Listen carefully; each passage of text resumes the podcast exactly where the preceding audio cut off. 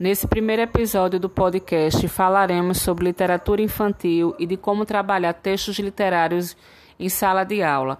Me chamo Patrícia Carvalho e, com a ajuda de duas amigas de faculdade, Viviane Maria e Tassiana Freitas, ambas estudantes de pedagogia da Faculdade Metropolitana, falaremos um pouco desse tema num papo descontraído. Bom, vou começar fazendo algumas perguntas para vocês, meninas, e vocês me respondem, cada uma com seu ponto de vista. Vamos começar? Então vamos às perguntas. No ponto de vista de vocês, qual a importância da literatura infantil nas escolas? Qual a importância de trabalhar contexto literário na educação infantil? E qual a importância da literatura na formação de leitores? E aí? Vamos lá, Patrícia. Tá? Em, em, respondendo às suas perguntas, tá? Na minha opinião, essas três perguntas elas se completam. Por conta disso, tentarei responder unificando, tá? É, da melhor da melhor forma. Vamos lá. A introdução da literatura infantil é de grande importância, não só na escola, essa leitura deveria ser estendida às famílias, criando um hábito na vida dessas crianças.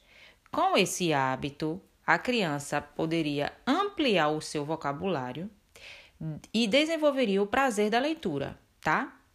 Que, consequentemente, ajudaria o desenvolvimento emocional, social e cognitivo, tornando a criança, na maioria das vezes, um adulto mais seguro, certo? E assim, é, eu defendo que quanto mais cedo a literatura for inserida no cotidiano da criança, isso trará na vida delas benefícios indiscutíveis. Então, Patrícia, a importância da literatura infantil nas escolas, ela tem um poder de envolver o aluno com o professor através da, da literatura, o professor ele desperta um sentimento na criança, ele desperta a curiosidade, ele desperta a imaginação. E através disso, a criança ela tem um, um outro olhar, tem um outro sentimento e através disso ela começa a desenvolver o seu, o seu vocabulário, a sua escrita, né? Vai depender do primeiro passo.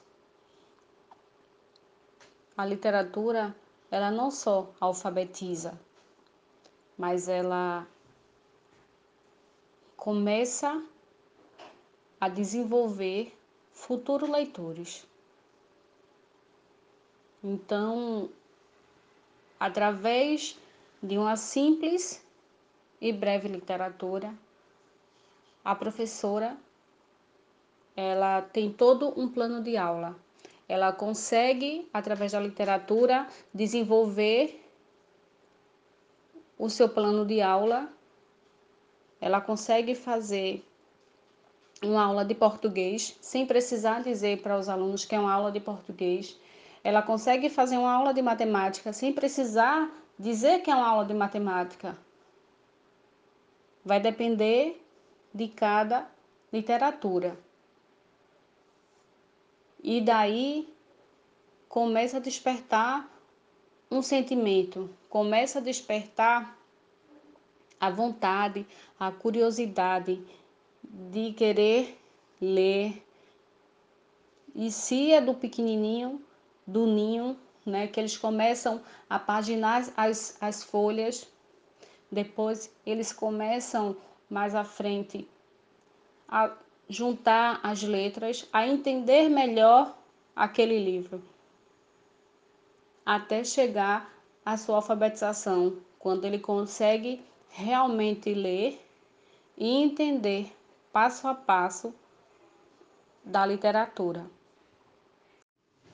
Então, Patrícia, para formar futuros leitores, a princípio, depende muito dos pais a incentivar os filhos desde pequeno a ler. Como eles não sabem ainda, então cabe aos pais ler para ele, dar o livro a ele, sentar com pena se vai rasgar uma capa, se vai rasgar uma folha. Tem que incentivar e ensinar a ele a pegar o livro, a paginar, a sentir, a ver as figuras. E tem livro para todas as idades. Para todas. De um ano, de meses, né? Para despertar esse sentimento, né? Essas imaginações. Eu mesmo, particularmente, eu viajo até hoje ou quando eu estou lendo, ou quando alguém lê para mim. Então, a escola ela fica com a outra parte. Quando a professora ela lê para os alunos, no decorrer da leitura ela faz perguntas e as crianças tentam adivinhar, começam a responder, começam a explorar mais ao, ao, à criança, ao sentimento dela. E daí começa a despertar o desejo de ler passo a passo. Em casa tem a sua parte e a escola tem a outra.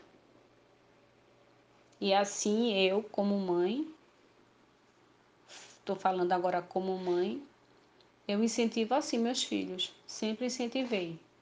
Meu esposo, ele sempre estava pedindo aqueles livros, né, pelo site, pelo Itaú.